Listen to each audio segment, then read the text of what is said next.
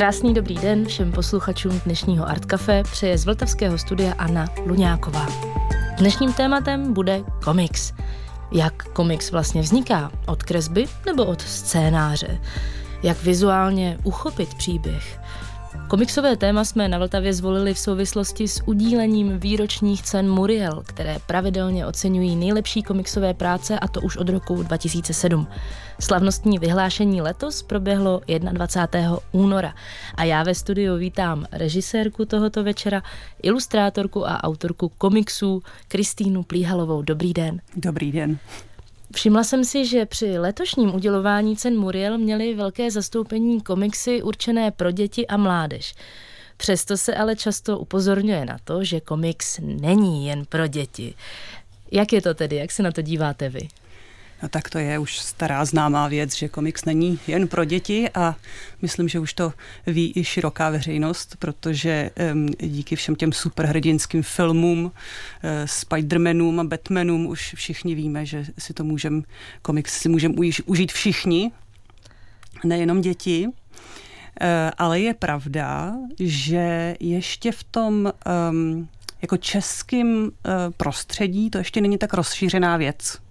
Eh, u nás v Čechách jako autorský komiks český, tam se pořád předpokládá, že je to čtyřlístek a to je asi tak všechno ale ono to tak všechno není, eh, protože jak vlastně eh, ceny Muriel teď ukázaly a ukazují každý rok, popravdě řečeno, tak mezi těma nominovanýma um, jsou vždycky hrozně zajímavé věci i z prostředí úplně jiného, z, z, um, jako z témat pro dospělí a třeba ty tři uh, nominované um, komiksy, které byly vlastně nominované na tu nejhlavnější cenu letos, uh, vlastně jako obsahují všechno to, co, um, co se teď tady snažím krkolomně nějak vysvětlit. Eh, je tam mm, studentský komiks takových jako, eh, jmenuje se Yogi a je to, eh, jsou to drobné příběhy z Japonska a to je takový jako na pomezí třeba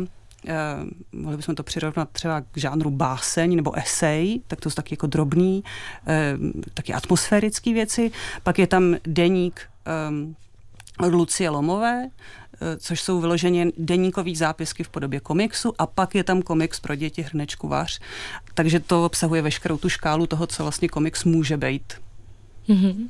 Takže vlastně výroční ceny Muriel pro nás můžou, myslím tím pro nás třeba ne tolik políbené komiksem, jako jste vy, sloužit jako takový ukazatel, dobrá, chci to tedy se, s komiksem zkusit. Rozhodně každopádně. Dobře. Rozhodně bych každému doporučila, aby si ty ceny prošel a všechno si přečetl. Je tedy pravda, že pro mě to bylo eh, zajímavé objevování a Ostatně já jsem měla to štěstí, že jsem mohla na předávání cen Muriel osobně být, protože jsem se nacházela ve stejném kraji, ve stejném městě, bylo to v Praze. A na tom předávání, ve vaší režii, podotýkám, vystoupil také uh, malý, nebo mladý muž, chlapec, jmenoval se Honza a vy jste ho tam pozvala na základě toho, že on, a to teď nevím, jestli vyhrál, anebo se zúčastnil soutěže Vykoumej Comics.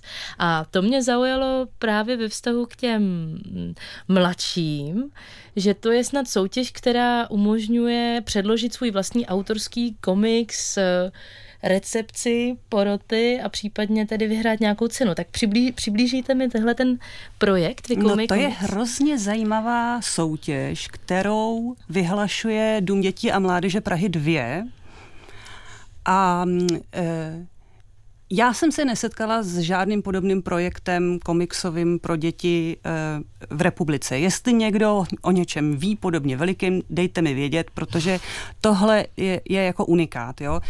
Ehm, je to soutěž Vykoumej komiks, kam se můžou přihlásit děti, ehm, základní škola prostě od 6 do 15 let. Ehm, soutěží se asi ve čtyřech kategoriích, jestli si to dobře pamatuju. A e, ten komiks má rozsah, myslím, do šesti stránek, je to daný, limitovaný, protože e, každý rok se na tu soutěž přihlásí já jsem, když jsem to porotovala já před dvěma lety, tak, se, tak jsem četla něco kolem 380 komiksů, což je strašlivý číslo. E, proto, aby to jeden člověk sporotoval. Ale zároveň je to nádherný číslo, protože člověk vidí, um, kolika dětem um, jako kolik dětí přemýšlí úplně úžasným způsobem eh, v těch vokínkách a v těch bublinách a je to úplně nádherný. Ten Honza, který předával tu cenu, tak ten vyhrál v jedné ty kategorii, loni, ale před loni už si pamatuju, že uh, dával komiks um, k posouzení, myslím, že taky byl nějak oceněn a vím od uh, organizátorů soutěže, že i předtím vlastně léta se účastnil, takže on už je, um, jak říkal, um, jak nám říkal, tak už půl svého života se tedy jako zabývá komiksem, tak je to vyloženě opravdu nadšenec. Mm-hmm. To znamená, eh, kdyby dospělým chyběla mm, takováhle institucionální podpora v podobě nějaké velkolepé soutěže, i když máme ceny Muriel, to zase pozor, tak minimálně pro ty mladší je tohle dobrý vstup do světa komiksu. Rozhodně, rozhodně. Mm-hmm. A ještě by možná bylo zajímavé říct, eh, jaká byla kvalita. Mně je samozřejmě jasné, že když vám přijde čtyřistovky eh, nějakých výsledků, tak musíte projít nějakou selekcí a tak, ale mm, jestli se tedy děje, že třeba ty mladší děti, opravdu bavíme se o základní škole, o tom věkovém rozmezí základní školy, jestli eh, jsou schopní odevzat jako kvalitní práci, která by se teoreticky dala i publikovat. Rozhodně jsou. A já pracuji s dětmi, učím výtvarku a dělám různé workshopy. Tak a často pracuji i s komiksem, a vždycky mě ty děti překvapí, vždycky. Eh, člověk zadá prostě komiks, začne pracovat s okýnkama a čeká, že přijdou ty Supermanové a, a, a ty Pikachuové a všechny tyhle ty věci se tam budou recyklovat, ale Není to tak moc a je vidět, že ty děti mají v sobě jako příběhy, které chtějí vyprávět.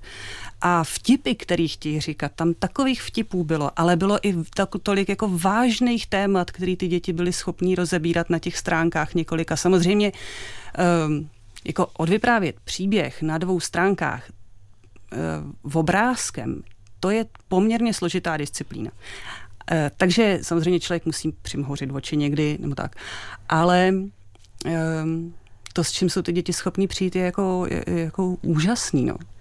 No a vy jste teďka zmínila, že sama tedy organizujete workshopy nebo různé takové, jak se to řekne, výtvarné kroužky, pracovní skupiny a tak. Nevím přesně, třeba mi to povíte. Tak možná to je tedy způsob, eh, jak se také ke komiksu dostat, protože já vím to, že se dá studovat na vysoké škole. Ale zaujalo mě to potom jako téma. Jsem si říkala, tyjo, kdybych si chtěla vyzkoušet komiks, tak co bych pro to jako mohla udělat? Tak No, to není úplně jednoduchá otázka, protože přece jenom um, mám takový pocit, že um, ty komiksoví autoři se rekrutují z řad uh, nadšenců pořád ještě. Sice už máme teda Sutnarku a máme na Umprum taky fandí komiksu, máme některé ty vysoké školy, ale um, přece jenom to vyžaduje ještě hodně jako odhodlání a zacílení, aby se člověk dostal eh, někam, kde ho třeba budou vydávat eh, nebo jako by zapadne do té komiksové komunity. Takže to není tak jednoduchý. Není to jednoduchý. Mm-hmm. My jsme spolu ještě před rozhovorem o tom malinko mluvili a vy jste zmiňovala například eh, školu Kláry Smolíkové, tak tedy se lze sledovat třeba konkrétní autory, autorky vás nebo Kláru Smolíkovou, kteří třeba pořádají pravidelně takovéhle vzdělávací akce. Klára Smolíková je, je úplně výborný člověk, který jezdí hlavně po školách a ona samozřejmě píše a vydává spoustu knížek, ale potom s těma knížkama objíždí školy.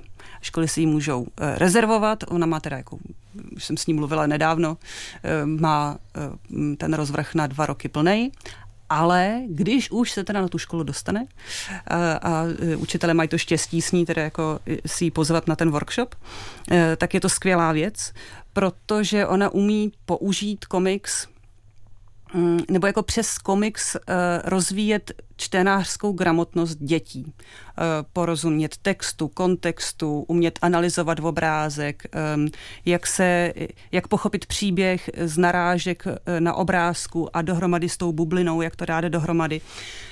Um, a to je, to je skvělá věc.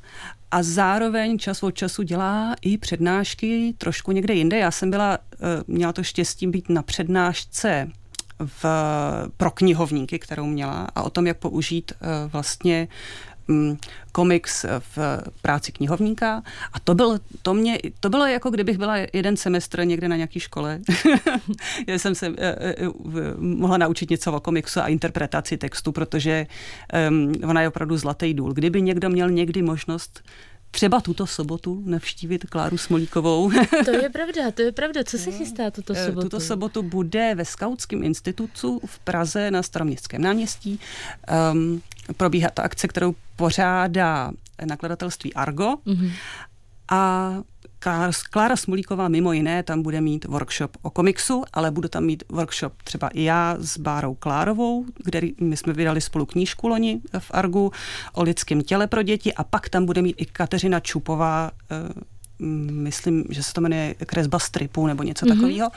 Což je, mimochodem, což je mimochodem jedna tedy z oceněných autorek letešních cen Muriel.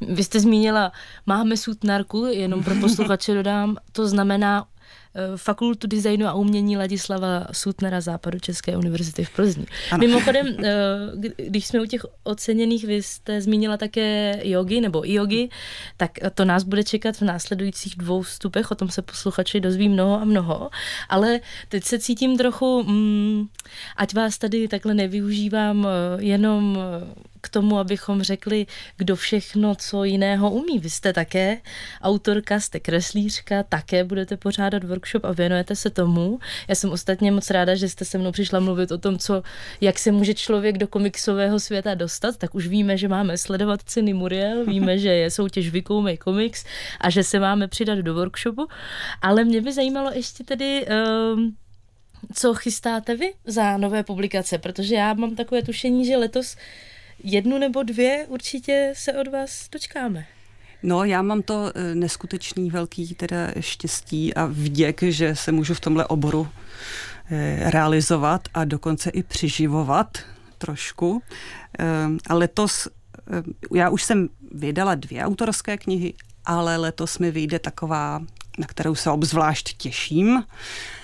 A je to kniha komiksů, který jsem si kreslila během mateřské dovolené, takzvaně dovolené, abych zůstala trochu e, zdravá psychicky, e, tak jsem ty různé podivuhodné zážitky se svými dvěma malými dětmi e, vtělovala do komiksů a, a publikovala jsem je tak na Facebooku, jenom aby aby to prostě někde bylo a mohla, se, mohla jsem se s někým podělit mhm. o ty malý traumátka i radosti.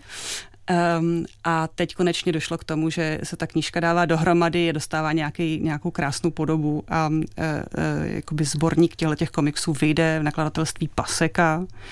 Přesný termín nevím, ale mělo by to být mm-hmm. do světa knihy, to znamená do května by to Jasně. mělo být venku. Jasně. No vidíte, tak jste mi nepřímo odpověděla na další otázky, které už nestihnu. A sice jestli pracujete s autobiografickými motivy, ano. A také jestli máte ráda superhrdinský komiks, ano, protože jestli se to týká situace být na mateřské takzvané dovolené, tak si myslím, že by se to dalo označit za superhrdinský Přesně komiks. tak, no, naprosto. Dobrá, já vám tedy uh, moc děkuji za rozhovor. Díky, že jste uh, se mnou takhle lehce probrala ceny Muriel. V příštích vstupech se dotkneme tedy zmiňované knihy Yogi. A ať se vám moc daří a možná s některými tedy naviděnou v sobotu. E, děkuji pěkně. A já pro posluchače ještě zmíním, že pokud je téma komiksu zaujalo, tak mohou své děti nebo mladé přátele ponouknout k zmiňované e, soutěži Vykoumej komiks a té se mohou účastnit žáci od prvních tříd až po deváté třídy a jak jsem našla, tak termín odevzdání prací je letos stanoven na 17. dubna, takže máte ještě čas. A pojďme to dnešní komiksové téma podpořit i hudbou, a sice čerstvou novinkou z hudební oblasti. Kreslená super skupina Gorillaz totiž v pátek vydala svou osmou řadovou desku Cracked Island a jen pro upřesnění, je to britská hudební skupina založená v roce 98 Damonem Albarnem ze skupiny Blur a Jamiem Hewlettem, grafikem komiksové knihy Tangle. My si pustíme titulní skladbu desky, ve které hostuje vlivný americký basák a producent Thundercat.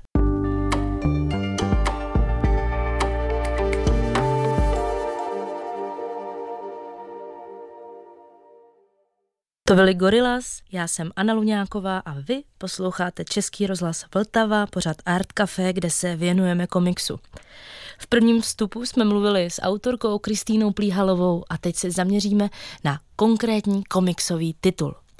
Kolektiv kreslířů, kreslířek, studentů a studentek Fakulty designu a umění Ladislava Sutnara ze Západočeské univerzity v Plzni pod vedením pedagoga a komiksového kreslíře Václava Šlajcha dali podobu scénáři Žána Gaspara Páleníčka. Tak vznikla komiksová kniha Iogi, která bude tématem zbývajícího času našeho Art Café na Vltavě. Iogi je Jedenáct poetických pohledů na běžný každodenní život v soudobém Japonsku.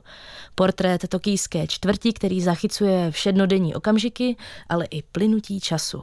Konkrétně se jedná o rezidenční čtvrť Suginami na západě Tokia kolem nádraží Iyogi, odkud kniha má svůj název. V rámci výročních komiksových cen Muriel byla Iyogi nominovaná hned třikrát. Na nejlepší komiksovou knihu, na cenu za nejlepší scénář a na cenu za nejlepší krátký komiks. A sice konkrétně za kapitolu Undercurrent, kterou kreslil Matěj Kolář ve scénáři Žána Gaspara Páleníčka. A právě kreslíř Matěj Kolář a česko-francouzský básník, překladatel a teď také debitově komiksový scénárista, který dlouhodobě žil v Japonsku, Žán Gaspar Páleníček, se mnou předtáčeli ve studiu. A protože se kniha Iogi odehrává v tokijské čtvrti Suginami, což běžnému posluchači nic moc neprozradí, ptala jsem se Žána Gaspara Páleníčka, jak by nám tuto čtvrť popsal. Tak eh, první, co, mě, eh, co mi přijde na jazyk je, ale to jsou takové vnějškové věci, že Suginami má rámcově 560 tisíc obyvatel, což je eh, polovina Prahy. Ale je, má rozlohu 35 km čtverečních, což je nic ve srovnání s Prahou, jo, která má nějakých 500 km čtverečních. Ale to jsme furt, to jsme furt tak jako po povrchu. Jo. To odpovídá možná té představě té, toho přelidněného velkoměsta. Um, s Gínami e, pro mě, tak jednak ta volba té čtvrti pramenila z toho, že to je místo, které znám nejdůvěrněji, ale zároveň, protože naším, naším cílem s Václavem Šlajchem bylo pokusit se postihnout jakousi obyčejný plynutí života, každodennost, tak Suginami má naprosto typický ráz japonských běžných čtvrtí, a já, aby si to e, český čtenář, posluchač mohl představit, já, bych, já vždycky říkám, že Tokio je, je monstrozně přerostlá vesnice. Um, oni nemůžou stavět do, do výšky, tam, kde ta představa těch čtvrtí smrakodrapy, to je, tam nikdo nežije, už kvůli zemětřesením, tam jsou kanceláře, hospody a tak dále, ale lidi převážně, s výjimkou několika bytovek a tak, žijí v malých rezidenčních domcích ze dřeva, Eh, o, o, s jedním patrem maximálně, často ně, několik generací stejné rodiny. A má to tenhle ten vesnický charakter, že se všichni znají, že děti chodí sami do školy od první třídy, um, že se všichni pomluvají, kdo má co nového. Um, je, to, je to zvláštní, je velmi sympatický, vždycky ze začátku, když jsem začal jezdit do Japonska, tak jsem měl pocit, jako bych se vracel strojem put, eh, putování v čase do minulosti, někam do první republiky, z hlediska chování lidí. Když ocituji vaše slova z doslovu knihy Jogi, říkáte, Chtěl jsem se, jak jen možno, vyhnout některým ustáleným západním představám o Japonsku. Robotům, love hotelům, otaku. Mým cílem bylo dát hlavní prostor příběhům a atmosféře běžného každodenního života. Když bych se měla na tyto stereotypy zaměřit, jsou nějaké o Japonsku, které vám vyloženě vadí? Uh, to asi by pro mě bylo těžké to takhle nějak pojmenovat. Ono, co to je eh, předsudek, co to je stereotyp, co to je ustálená představa. Samozřejmě, že to jsou věci, které to jsou omezení v našem pohledu na svět, ale na druhou stranu, které je samozřejmě dobré odbourávat, poznávat eh, odlišnost a tím pádem skrze zrcadlo odlišnosti poznávat sebe sama. Ale e, předsudky, stereotypní e, vize taky jsou součástí do jisté míry naší identity. Jakmile je odbouráme, tak můžeme přestat být srozumitelný v hovoru se svými blízkými, což se mi běžně stává, když se vracím z Japonska a chovám se atypicky pro, pro, pro Čechy nebo pro Francouze. Takže to je, to je samo o sobě velké téma, stereotypy. Matěj, obrátím se teď na vás jako kreslíře, konkrétně komiksu Undercurrent. Bylo tam pro vás něco při objevování vizuality Japonska? Mm, bylo něco na japonské skutečnosti mm, překvapující nebo nečekané, nebo třeba něco, co jste musel v rámci toho procesu kreslení opravovat, protože jste se na to díval z, řekněme, českého pohledu a ne tolik toho japonského? Eh, já jsem měl celkově štěstí, že moje představy o Japonsku byly hodně povrchní. Já nemám uh, žádné zkušenosti s mangou nebo s anime, takže uh, nějaké stereotypy ve mně moc hluboko nebyly. Moje představa o Japonsku je spíš trochu jako z filmu Ztracení v překladu. Spíš taková cizí země, jako každá jiná, která nemá žádná specifika, které prostě jenom nerozumím takže eh, nebylo, nebylo nutné něco jako bořit, abych, na to, abych potom mohl znova stavět, ale mohl jsem rovnou začít od nuly a eh, to mi jako výrazně, výrazně zlehčilo práci. Napadá mě na vás ještě otázka, zda jste musel třeba dostudovat fyziognomii, která je přece jenom jiná než ta evropská. Eh, snažil jsem se o to, ale těch materiálů, co jsem, co jsem hledal a našel, bylo opravdu málo takže um, musel jsem projít ohromnou, ohromným množstvím skic, než jsem došel k nějakému výsledku, aby Japonec opravdu vypadal jako Japonec. Um, hlavně jsem čerpal z toho, že jsem chodil po uh, Google mapách, po Street View a díval jsem se na lidi na ulici, jak vypadají, uh, jaký mají účesy, jak se oblíkají, um, aby vlastně jsem zachytil toho běžného Japonce. No, to je to zajímavý dotaz, protože Um, mě napadá, zrovna teda Matěj, Matěj měl, řekl bych, méně problémů v tomhle tom, a, a, a, ale, ale je, to, v čem jsme museli hodně uh, předělávat, překreslovat u, u jiných uh, příběhů, Eh, když pominu takové věci, jako že volant je na jiné straně v autech, tak jako, to, taky se tam v jednom komiksu stalo, že prostě byl nalevo a má být eh, napravo. Ale eh, nejzajímavější z těchto, z těch rozdílů, se kterými jsme se museli potýkat, mi přišlo držení těla a výrazy v tváři, protože veškeré emoce, expresivita se v Japonsku vyjadřuje přímo v řeči a ne v gestech nebo v postojích těla nebo v grimasách. My v Evropě často dokreslujeme, tak jako já teď, to, co chceme říkat gesty rukou nebo výrazy v tváři a e, pro Japonce tohle působí vulgárně, dětinsky, e, hystericky. Eh, takže to je, to je jedna z věcí, na kterou jsme si museli dávat pozor, prostě furt ubírat, ubírat z vnějškový emocionality těch postav. Já bych to teda doplnil, eh, že přestože jsem říkal, že nemám žádné zkušenosti s mangou nebo s anime, tak eh, mi neuniklo ale, že vlastně eh, manga je hrozně expresivní a právě proto pro mě bylo i strašným překvapením, když jsem zjistil, že ty Japonci tak opravdu jako nechovají, že je, je třeba jako kreslit umírněné a bez nějakých velkých dramatických pohledů do obličejů. otevřených pus. Manga, manga a japonské filmy, to, to už je umělecké stvárnění. Jo, to, to, to, tam občas se mě někdo zeptá, no a jsou Japonci tak násilní, jako to vidíme z těch filmů, no, ale, to, ale to, to není realita, že jo? to je umění. Možná by to bylo stejné, jako kdyby se nás někdo ptal, jestli se chováme jako dobrý voják Švejk. Jistě. Ale je pravda, že vy jste žádné, Gaspare, když jsme u těch inspirací, u toho objevování té vizuality, hmm, kreslířům pomáhal tím, že jste jim poskytl docela důkladnou faktografickou dokumentaci. Údajně více než 1700 fotografií, videí, Zaujalo mě to množství a napadá mě, zda jste tu faktografickou dokumentaci, ty fotografie vypracovával pro tento projekt, anebo zda jste takhle poctivě dokumentovali již během svého běžného každodenního života v Suginami. Ne, tu dokum, no tak pár nějakých rodinných fotek jsem dělal, ale tu dokumentaci jsem dělal skutečně až po eh, sepsání scénářů podle potřeb.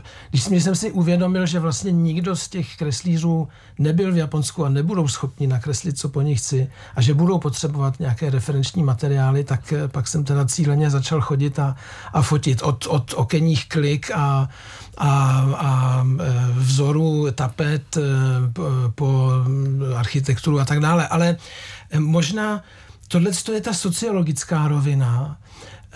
Možná je dobré, nebo myslím, že je důležité říct, že to všechno slouží poetickou hodnotu těch příběhů, nebo mělo a má sloužit této, této rovině.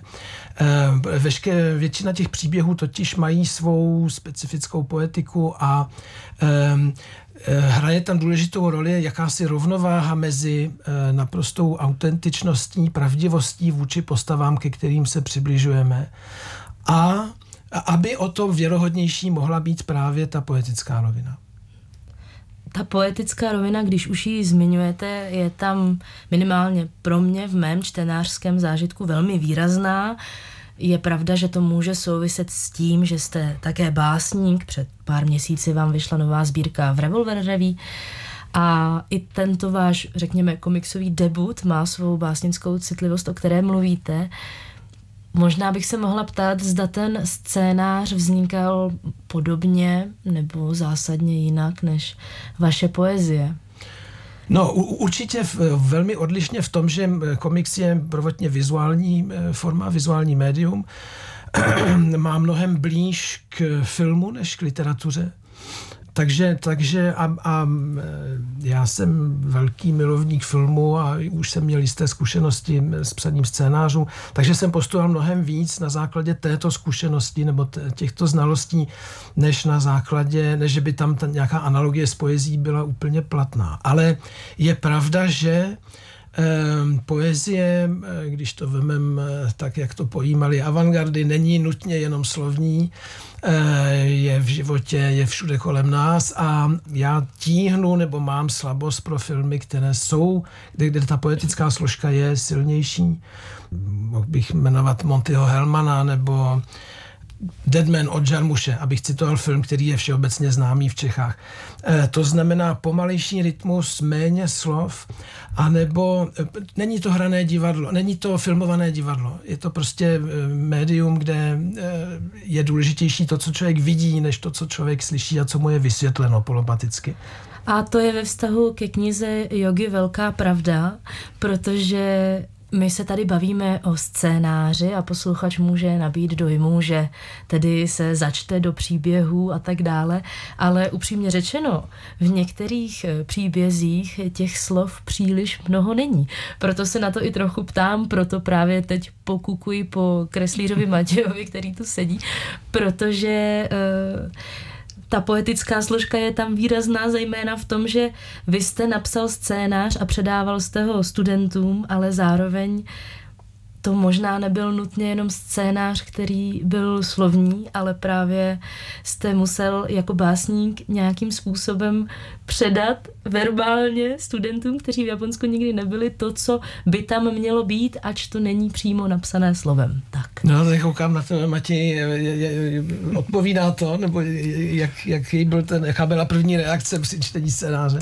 Uh, já musím říct, že to pro ně byla velká výzva, protože uh, samozřejmě se líp, líp zachytává něco akčního, něco dramatického, dynamického. A v momentě, kdy ten příběh se jako pomalu vleče, um, a nejsou tam žádné dramatické momenty. No tak... počkej, vleče, pomalu plyne. Plyne, ano, pardon, plyne, já jsem to vůbec nemyslel uh, špatně. uh, tak, tak je hrozně, uh, hrozně těžký um, to udělat jako zajímavě, nebo aspoň takový, takový dojem jsem měl, když jsem to začínal dělat. A um, díky tomu, že v tom příběhu, který jsem zpracovával, je spousta architektury, tak jsem se snažil uh, té dynamičnosti dosáhnout skrze různé pohledy na tu architekturu, uh, ptačí perspektiva, pohledy z dola, různě jsem to míchal, aby um, to pro oko nebylo uh, nezáživné. My se k těm záběrům a perspektivám a ptačímu pohledu ještě dostaneme v dalším vstupu, ale je pravda, že ptačí přítomnost eh, je tam velmi výrazná, jak z hlediska celkové té knihy, tak z hlediska ve vašem stvárnění příběhu Undercurrent. A proto se teď, než se do ptačí perspektivy vypravíme v druhém vstupu, zeptám, jestli jste během tohoto projektu objevil něco, co vám, tak říkajíc, změnilo kreslířský život. Jestli jste třeba úplně změnil svůj pohled na komiks, nebo jste se na základě toho rozhodl, že se mu budete víc věnovat, anebo jste kresbou tohoto konkrétního příběhu třeba objevil mm, styl, ve kterém chcete pokračovat?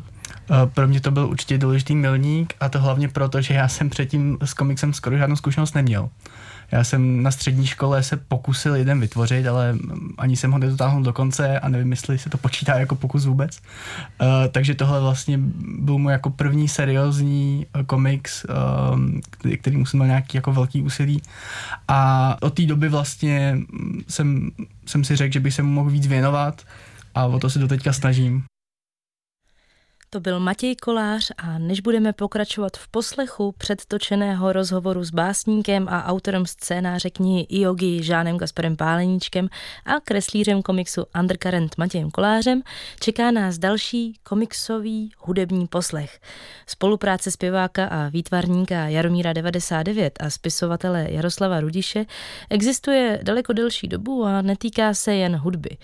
Pro Kafka Band, to znamená pro zhudebňování kavkovských textů a témat, nadchli další muzikanty a společně vydali v roce 2019 druhé album, tentokrát inspirované románem Amerika.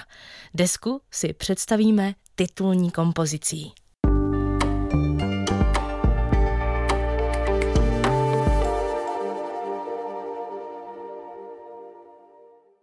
Dohrává ukázka z Kafka Bandu a jejich Ameriky. Vy jste stále na Vltavě, stále s Anou Luňákovou a my se teď pustíme do poslední části dnešního Art Café, kde se věnujeme komiksu. Kniha i Yogi byla na cenu Muriel, komiksovou cenu, letos nominována hned třikrát. A se mnou ve studiu přetáčel autor scénáře celé knihy Jean Gaspar Páleníček a kreslíř dílčího komiksu Undercurrent Matěj Kolář. A protože jsme se příběhu Undercurrent z knihy Iogi chtěli věnovat do hloubky, ptala jsem se Žána Gaspara Páleníčka, zda by zkusil schrnout, o čem ona kapitola vlastně je.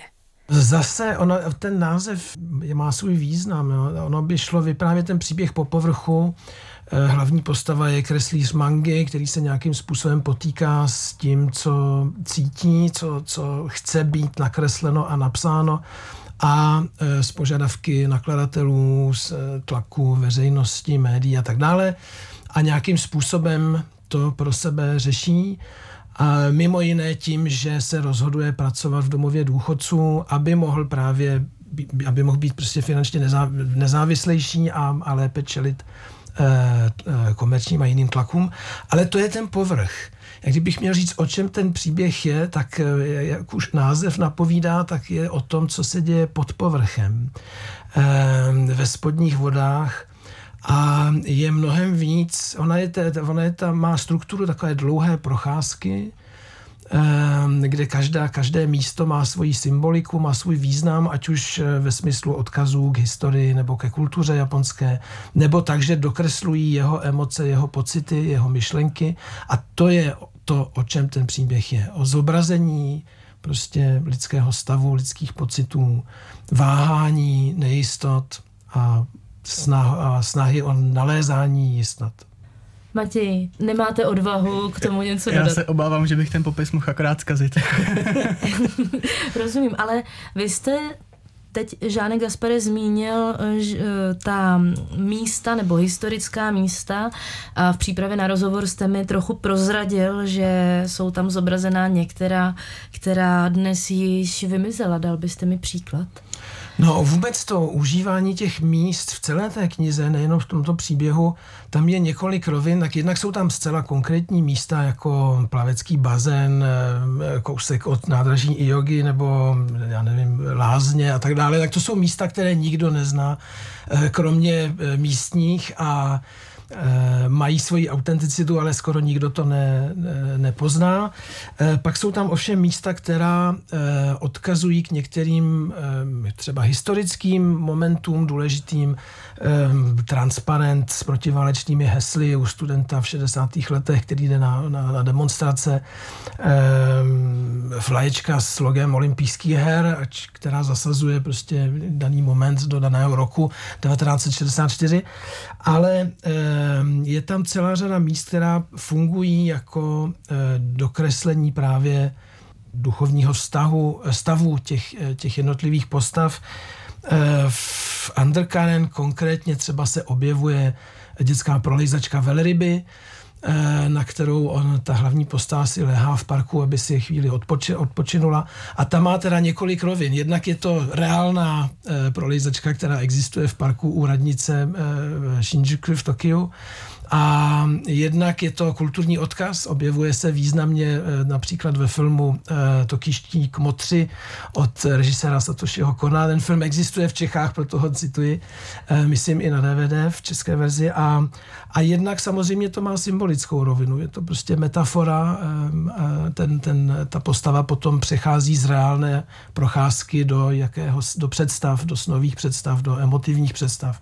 Takže asi tak. Mm-hmm. Já se teda přiznám, že té velryby, kterou jste zmínil, jsem si všimla a sama jsem ji zavnímala biblicky. Ano, samozřejmě, ano. Ve smyslu být v břiše velryby, ale teď mě přichází na mysl, že možná bychom přeci jen z Matěje dokázali dostat eh, jeho pohled eh, na příběh, to, o čem možná je, skrz eh, techniku, kterou zvolil k tomu vyobrazení. Matěj, protože porota ve svém uveřejněném hodnocení vašeho komiksu zmiňuje výtečné záběrování a kombinaci stylů. V minulém vstupu jsme se bavili o těch ptačích perspektivách, tak možná právě skrz tu techniku vyjde najevo, co by měl být ten spodní proud, co je ten undercurrent, který tam tak rezonuje. Hmm, začneme tedy od toho, eh, jakou techniku jste zvolili, jak to bylo dělané. Mm-hmm. Mým původním plánem bylo eh, pouze nakreslit to v lince na, na pauzák a potom uh, dát po to tmavý podklad, aby to mělo nějakou strukturu, nějakou tmavou textíly a postupně jsem vlastně přidával další vrstvy toho pauzáku pod tu vrstvu s tou kresbou, abych zesvětloval některá místa a tím se mi ta technika trochu zesložitovala. Nicméně si myslím, že vlastně s tím příběhem koresponduje a uh, krom toho, že byla složitá ta technika v tom vrstvení toho papíru, tak zároveň jsem musel použít i dva způsoby kresby, protože tam vlastně jsou dvě, uh, dvě linky paralelní, jedna, jedna jsou takové flashbacky, takové vstupy, snové a jedna ta hlavní linka, ta příběhová. A bylo třeba udělat tu snovou linku takovým způsobem, aby um, se od toho jasně oddělila, ale zároveň, aby nebyla úplně odlišná od té od té dějové linky. Takže uh, jsem se držel furt stejné barevnosti, stejné techniky s pauzákem, ale uh, místo toho, aby tam byla jednoduchá linka, tak jsem uh, tam dal šrafuru, která linku nemá vůbec, takže to asi tvoří takový víc nový dojem. To jste technicky pojmenoval věc, kterou já jako čtenářka tam vidím a vnitřní život protagonisty a vnější pohled na protagonistu, jak někam kráčí a u toho se v něm odehrává ten vnitřní život. Kdyby bylo možné vidět eh, pa obraz, dva obrazy naraz, tak by vlastně tyhle ty dvě roviny probíhaly současně. No, ono to je, já, já musím říct, že ta, ta forma rezonuje s tím, eh, s tím obsahem skutečně, no, to, to rozvrstvení v kresbě, Eh, obsahuje těm několika vrstvám toho, těch pocitů a toho příběhu. I, i, i, I ta ptačí perspektiva, to není jenom technika pro, aby to nebylo, aby, tam, aby se tam něco dělo dramatického z hlediska kresby, ono to odpovídá tomu motivu těch ptáků, které havraní symbolizují jakousi všednost eh, a je tam jiný pták, pták jakýsi dravec, který hnízdí na, na, na mrakodrapu, na, na budově radnice a který zase symbolizuje jakýsi přesah, jakýsi ideál. Takže, takže i, i, i, i zde to rezonuje s obsahem. No. Mhm.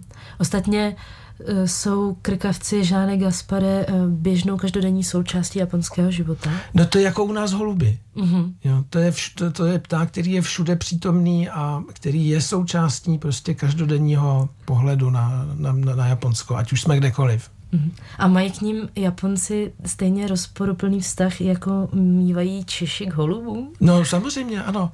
No zakrývají před něm nebo eh, pokrývají eh, eh, odpadky popelnice eh, sítěmi, aby jim havrani nekradli a, a neroztahovali odpadky po ulicích a, a samozřejmě to, je, to, je to analogicky stejné.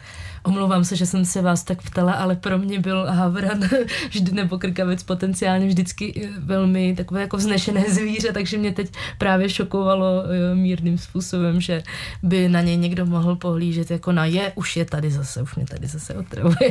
tak to mě, to mě pobavilo. Matěj, obrátím se teď ještě na vás, protože vy jste tu jako zástupce širší skupiny lidí. Na výsledné knize pracovalo celkem 11 kreslířů a veliká eh, role byla i vašeho vedoucího Václava Šlejcha, kterého jsme tu již zmínili. Možná, jak jste to v ateliéru prožívali, to zadání, nebo jak jste vlastně v ateliéru vnímali, vy jste zmínil, že to byl váš první komiks, že za vámi váš vedoucí ateliéru přišel a řekl, mám tady takovou nabídku, pojďme udělat prostě jedenáct příběhů z Japonska.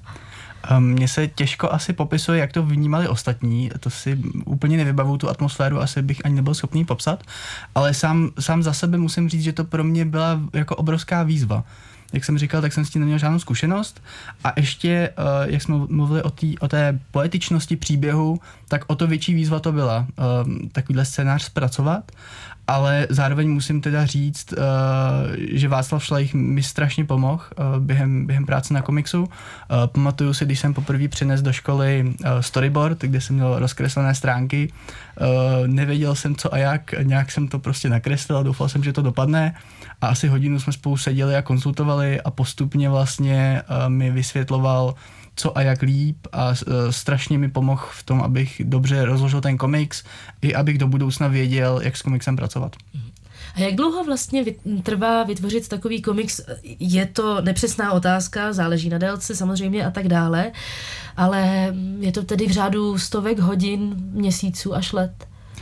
Um, já jsem na tu práci měl jeden semestr, přičemž po semestru jsem ještě dodělával nějaké drobné detaily, ale ten základ byl nakreslený během jednoho semestru uh, a musím přiznat teda, že koncem semestru se samozřejmě intenzita mojí práce zvyšovala, abych to stihnul.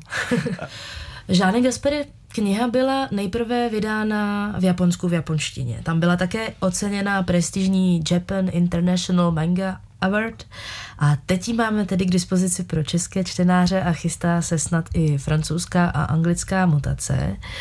Když se vrátím úplně na začátek našeho rozhovoru, máte dojem, že by tento komiks mohl mít schopnost proměnit třeba českou představu o Japonsku? A zase na druhou stranu by mě zajímalo, jaké byly ty reakce na té japonské straně, když se tady bavíme o tom, že komiks velmi poetický, klidný, plynulý vznikl nejprve tam. Já možná nejdřív zmíním, jste říkal, že komiks vyšel v Japonsku, on vyšel v, japonsky v Čechách. E, ona ten komiks vydala fakulta designu a umění Ladislava Sutnala a je, musím říct, že to, je nesmírně velkorysé, jo, to, že, že, vydá, že Česká univerzita vydá knihu v japonštině za účelem prostě eh, zviditelnění práce svých kantorů a svých studentů. To mi přijde, to, to bylo fantastická vlastně podpora, fantastická iniciativa. A ta kniha tím pádem je vyprodaná v Japonsku, protože ten projekt byl na čtyřech výstavách a no, bylo to prostě nebývalé a skvělé. Eh, k té recepci já vlastně byl jsem velmi mile překvapen, protože eh, často se vracely eh, ty eh, reakce, ze kterých bylo znát ten komiks, cizí komiksy jsou, nejsou běžnou součástí knižního trhu v Japonsku. Japonci si vystačí s mangou, překlady cizích komiksů jsou menšinové, člověk je nenajde běžně v knihkupectví, najde jenom ve specializovaných knihkupectví. Takže jejich reakce byla, je to kreslené způsobem, který mi není povědomý ale, ale poznávám se v tom. Poznávám ta místa a lidi, kdy nechávali nám třeba zprávy v eh, knize návštěvníků, návštěvníci eh, výstav a, a, a opakovaně tam byly reakce typu, musel jsem se vrátit ještě jednou, protože když jsem poprvé vyšel z výstavy, tak jsem se začal na svou čtvr, kterou znám důvěrně dívat novými, novým pohledem a objevovat to, co, co jsem už nevnímal. Takže, takže a to, to skutečně byl jeden, jeden z našich účelů, aby, abychom dali pocítit ně, něco místnímu čtenáři, tedy v Evropě, co možná třeba nenutně zná, ale zároveň, aby se v tom japonský čtenář poznal. Mm-hmm. Jo, a co mě ještě velmi potěšilo, eh, někteří eh, čtenáři nebo návštěvníci srovnávali tu knihu s některými japonskými autory mangy, eh, s, No teď mě napadá, že třeba režisér Václav Kadrnka eh, řekl, že se to podobá Taniguchimu, což je takový výrazný autor právě komiksů, kde, eh, které jsou často založeny na vnímání jedné postavy při procházce, ale to je pohled z Evropy, ale třeba eh, opakovaně někteří Japonci to srovnávali s komiksy Yoshiharu Tsuge, což je velká postava undergroundového komiksu, takového surreálného. Já tu soustažnost tam úplně nevidím, ale je to velká podsta. A co se te, toho dotazu eh, ohledně toho, jestli ta kniha má tu moc změnit eh, pohled na, na stereo, stereotypní pohledy a tak, já, to, to já samozřejmě nejsem schopen takhle říct, ale, ale protože t, t, ostatně to, tohle ten aspekt je aspekt který je eh, jakési podhoubí, jakési podhoubí naší vůle být autentičtí vůči tomu, co zabrazujeme a autentičtí vůči sobě, ale eh, možná by na to šlo odpovědět takto. Umění, jak si tvorba umělecká, jak si vyvěrá přímo ze srdce.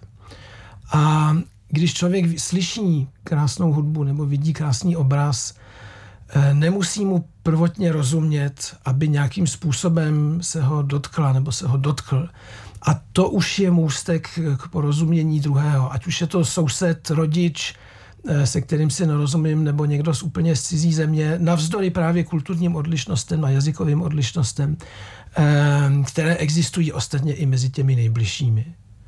Děkuji moc a děkuji vám také za rozhovor. Vám, Matěji, za odvahu přijít k nám do rozhlasu. Děkuji, že jste promluvil o své práci a doufám, že se brzy vydáte do Japonska. Věřím, že cesta vás teprve čeká. To bych si moc přál a děkuji za pozvání. A děkuji také vám, Žáne Gaspare, za představení této úžasné knihy jogy a přeju vám s ní ještě mnoho úspěchu. Já děkuji. Tak jsme se v předtáčce rozloučili s Žánem Gasparem Páleníčkem a Matějem Kolářem. Dnešní Art Café věnované komiksu už končí a na závěr nás čeká skladba věnovaná probíranému komiksu Undercurrent. Ze stejnojmeného alba Byla Evance a Jima Halla jsme s hudebním dramaturgem Pavlem Zelinkou, který dnešní díl doprovázel, vybrali píseň I Hear a Rhapsody. S posluchači Vltavy se loučí Anna Luňáková.